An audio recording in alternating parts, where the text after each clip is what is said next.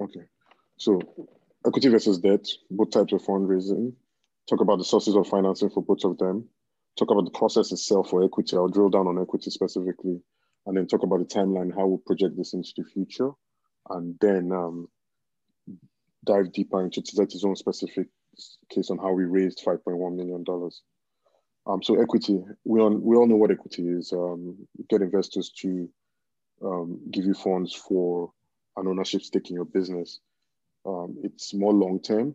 It's the most expensive um, in terms of all types of financing because you guys are tied together So there's an exit. An exit may come from the business being acquired or um, you go and become a public company via an IPO. So think of it like a marriage and it's long term, and it's very important you pick the right set of investors because you're going to be in bed with them for a very long time. I'm good thing the pro about it though is that because they have a stake in your business, they can be helpful when you need their resources, so you can piggyback on them because they have vested interest in the business, right? But the process for that, getting that equity financing, is very rigorous, and I'll try to take um, try to simplify it and, and give everybody an understanding on how the process goes. Debt on the other side, I would say is relatively, relatively straightforward. Um, you need X amount of money. Um, you agree to pay, they charge you an interest and you pay that amount. Usually we'll have a tenor, how long you're going to um, have to repay that amount that you borrowed and um, other covenants you have with the debt. It's more hands-off, so it's on, on, on the equity side where investors are kind of involved in your business, depending on if they're directors or, or they're just stockholders, shareholders, as the case may be. With debt, you're, if you're getting a loan, it's more hands off. They just want to get maybe some time um, reports, maybe quarterly or annually, just to show that you're you're you're doing okay, and then you're, uh, the evidence that you're doing okay is that how you're repaying the debt itself. I would say it's risky because debt always sits above equity in terms of if anything goes wrong. So you have to pay back the people you owe before you even think about the shareholders themselves, right? And in the event of this default, if it's a loan that is structured as some kind of asset as collateral, you might lose that if you don't pay back. But if you also um, are structured such that it's a company share, it's company's equity that you're using um, as collateral, you might lose the company in that scenario. Um, there's been various cases, if you think about it, Etisalat, right, and how they ended up being Mobile, and even other cases outside of Nigeria where um, the founders of the company have put, put personal guarantees for those loans. So even when the company goes bad, they can still claw back on some of your assets. So that's why I said it's kind of risky. So they both have their pros and cons. Um, in terms of um, sources of financing for both of them, for equity, you usually start off with your immediate network, which is your friends and family. Um, everybody goes, everybody more or less starts from this, depending on um, the kind of network you have. And then um, you can progress to angel investors, which are high net worth individuals that typically invest in different companies. Um, that will be the next level in, in terms of equity. Then once you're past that level, you can then attract either venture capital, if your business is one that um, it's, it's can be funded via venture capital. So it's a business that has a huge upside and can be a really big business or you could go the private equity route, which is they usually own the majority of the company and they hire a management team. So you may not even be the one managing it, but you still have, may still have your stake. Or and then finally, everybody's kind of goal is if you can grow the business really huge, and then um, it becomes a public company where anybody can can be your investor. So you have a wide pool of anybody pretty much yes. can buy stock. Sorry, is there a question? Okay. On the debt side, um, debt side usually starts small too. So the equivalent for friends and family, I would say, is the convertible note where um, someone is, is borrowing you money, but they instead of paying back, or even if you're going to pay back, they have the option to convert that debt into equity in the company, right? So usually small amounts that um, uh, maybe a friend of yours wants to give you money, but he's not too sure about the business you're doing, so he wants to be able to earn some interest while you're trying to seek other investors. So he'll go with the convertible note. Then um, um, these, the form of debt that everybody understands very clearly is the bank. But banks usually won't give you anything except you have collateral, which is, which is, um, which is funny because you need the money to be able to get the assets for the business and to run the business and generate revenue to pay back the bank. but the bank requires collateral and assets. So which one comes before the other? Which is why not a lot of people um, go with the bank route, except you have you have assets that you can put down. Well, but funny enough, banks don't actually in Nigeria, in the context of Nigeria, they don't give loans, and even when they give, the interest rate is huge, right? On the collateral side, if it's um, outside of Nigeria, um, there are firms that specialize in venture debt, which is almost the same thing like a convertible, same thing like almost like an equity round, but it has it's it's it's tied to you paying interest on the amount they give you, and then it can also convert to equity as the case may be, right? But in those scenarios, they don't ask for any other collateral other than um, basically the, the revenue that the business is generating that is secured on the revenue of the business, right? And the same kind of firms, P, private equity firms and venture capital can also structure debt for you. So you could have a financing round where part of it is equity and part of it is debt too. And then the, the equivalent for an IPO for me on the debt side would be like a bond or a commercial paper. Commercial paper is like a bond, but for shorter tenure, where you basically go out to the public, um, talk to institutional investors, and they can invest in your bond, and your bond is tradable, maybe listed in Nigeria, I think is FMDQ, right? So, so that's it's also from, but again, you're paying what we call a coupon, which is still interest, the fancy name for interest. Okay. Now, for the equity fundraise process itself, um, I would say it starts with where your business is domiciled, right? Um, if your business is in Nigeria, you have to fundraise in Nigeria. But what has technically happened with most of the tech companies, oil and gas interest, is we've seen that it's difficult attracting investment from Nigeria Nigeria because you're limiting the, the the pool of people that can invest in your business. You usually will will reincorporate your company in some other foreign domain. If it's in Africa, you still want to be in, tied to Africa, it will be Mauritius. In the US, if it's in the US, it will be, you try to get a Delaware, incorporate as a Delaware company. We did that for Tizeti in um, December 2016. But that way, all of a sudden, you now have this pool of net investors that can now invest in your company outside of Nigeria. But before you get to get to that, you, your first round is your friends and family round using using using convertible notes. And the documentation you need is more or less like an executive summary. You're just writing down your thoughts on what you think this business is, what you think the potential is, and then you share it around with an as an attachment, send it to your friends. And those of them that are I think that um, you have some entrepreneurial skills will come in. It's also the most riskiest round because if the business the business is not proven then. So at that point, um, they could pretty much lose their money if the business doesn't succeed. But it's also the best because if you come in really early, the business is really small, so you can have a sizable chunk versus paying for a larger amount down the road, right? And it also helps your friends and family put in it because they are the ones that can actually give you feedback immediately of your business. Those kind of questions that you're going to answer down the road for investors, you already start answering them from your friends, right? And then next thing you should do is execute on, on a business on the business plan. So you've written your executive summary, you you want to do this. Next thing should actually be get some traction on the business. I know some people focus on, oh, I need money to get the business, but you can actually bootstrap the business with just a little capital that you for your friend. Try to grow the business a little bit. And in that interim period, when you feel that you you're starting to get to close to where um, it makes a lot of sense and you need, you seriously need more capital before you run out of capital. So always try to fundraise before you run out of money. Um, you should prepare an investor deck or presentation what basically is is um, description of the business, the financial projections for the next couple of years, and what you want to use the funds itself for. It also includes um, things like your team that you have already, or team that you, you potentially want to hire, and some kind of roadmap of where the, you, you, you see the business over the next couple of years. Then once you've made that deck, you should make a list of dream investors that you would love to invest.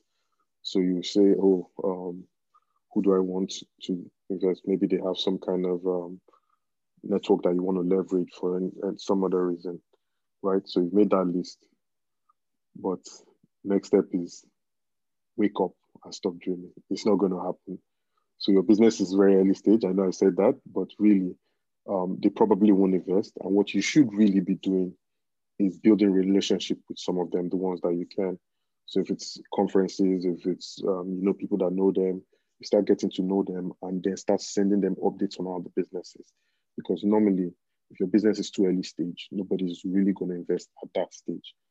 Um, so I had one VC I was always emailing, and then they'll give you feedback. You can go to them for advice. You are building relationship so that in the future, when you actually get get to the size at which they can invest or or you develop enough traction, then you can. It's not as if you're just, hearing about you for the first time. They've seen how how you've been progressing, how fast your business is growing, right? So in the interim, you have your your presentation ready to go. You should grow your business till you hit a major milestone. It could be a revenue milestone. It could be a product milestone right? Then get pressed to feature that milestone. So yeah, now your business has progressed a little bit and then you can get pressed. The reason being is you've been building this relationship with investors. They've been seeing how your progress is. All of a sudden, they just wake up one day and you are the one being featured in some kind of news. That usually is the trigger for them to say, okay, okay, since these guys are going somewhere, let me let me take it now. Um, better look at them, a closer look at them, right? So at that point, you already have your deck. You just update it with the latest information. You create a data room. The data room is all the information about your company that any investor can just look at and see how you're doing. And I'll go into details on it in the next slide. And then you start practicing your pitch, what you're going to say. Um, you don't want investors don't have a lot of time. They talk to a lot of people. You want to be able to refine your pitch so that you can nail it on the on the when you when you're talking about your business. You're very good at doing it. Then what now happens is from that list you already have, you can then start asking, pitching to those set of investors. Some may say yes, some may say no. But in every uh, every step of the way, you should always ask for um, feedback, right? And I would say when you look at that, your list, start with the least important so that you get better at pitching them, so that you get better at answering the questions that they ask, because they usually typically answer, answer on the same type of um, questions. But as if you've answered it when it doesn't matter as much, like when I say least important, right? You now get better, and then you you you as you're talking around, you get more confidence as you go through the process, right? And every step of the way, even if someone doesn't say yes or no, you say, you should always ask them, is there anybody you think I should be talking to that might be interested? They may even do introductions. Now, there's a catch 22 with that. If someone didn't invest, it's likely when you refers you to another person, that person might not invest. But it's part of also just growing your network and then having this additional list of investors that you keep updating so that in future, because someone said no today doesn't mean they, won't, they can't say yes down the road. Okay, I've had investors that very early, but later on they they they, they invested in us. So then, if investors are serious, there's a lead investor. He will now con- conduct what is an initial due diligence. So all that information you were saying, right, um, that you put in your data room, right, the investor now wants to check it to be sure that you're not lying, right, more or less as far as as best as they can. Then they will now give you a term sheet, right, which says the terms on which they're investing. Okay, I'm going to give you X amount for 20% of your business, and I'm going to get a board seat, and I'm going to just align some of the high level terms that um, they want to come in. That also protects them, how frequently they, should send them updates and all of that.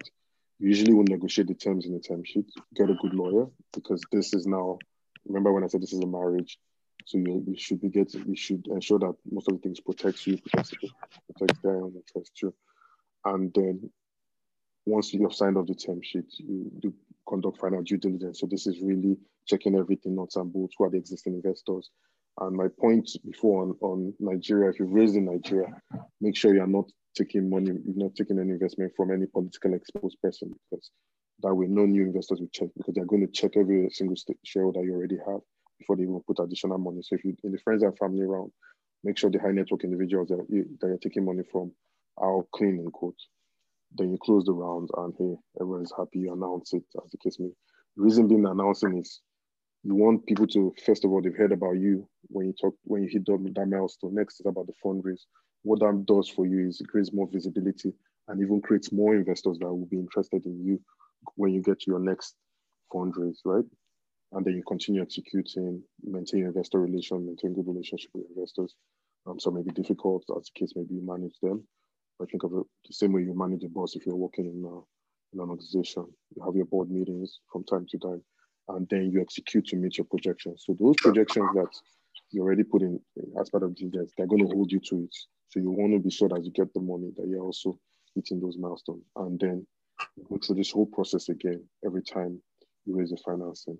So what's usually in a data room? It will be your corporate structure. Um, for example, if you're a little larger, we're in two countries, it would be um, all the subsidiaries and all the information about them, the certificate of incorporation, list of shareholders. Then you also have a financial section where you, all your financial statements are there. Please get an auditor from year one. Um, pay your taxes too.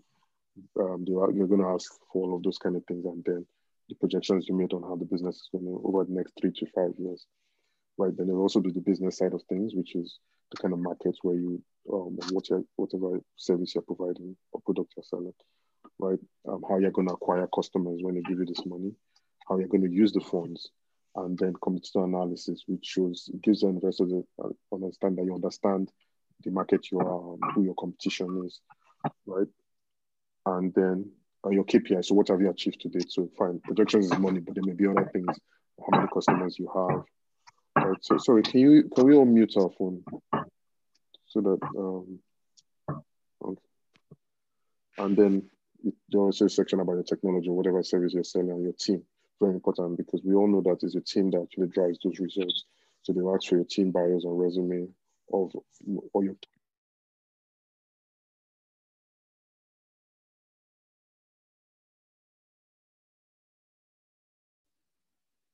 Okay, can we hear me?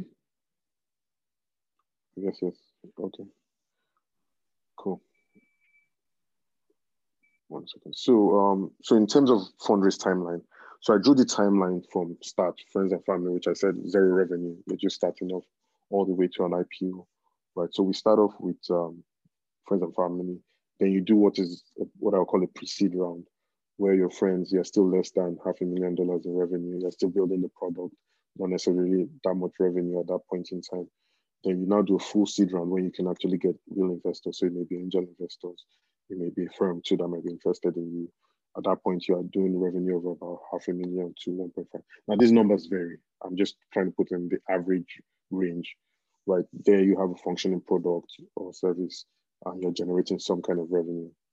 The next, which is the most important one, is if you really have a product and you're you're you're going places, you will now be ready for what we call a Series A, where you're there. You're typically a Series A company where you're going between one to seven million in revenue you've achieved product market fit. The business is, is basically selling itself. You just need more resources to market, right? And you have a strategy, so you need money to actually grow grow the business. Right. So everything you've done up to Series A is, is you're playing, not playing, but yeah, yeah, you're building the business, right? But from that Series A point, it's now a serious business. Then Series B is the growth stage. So most companies that you can think of, most startups are in Series B stage where they're doing seven to 10 million in revenue. Um, they've hired an experienced team um, they have a management team in place. Um, even the founders may not be doing as much, uh, it, depending on how how you rate um, CEOs, right? And then Series C is then the business is really big. It's 10 to 10, 100 million. You're developing new products, you're expanding into new markets, right? So business is growing really big. And then Series D is what you just do slightly before an IPO.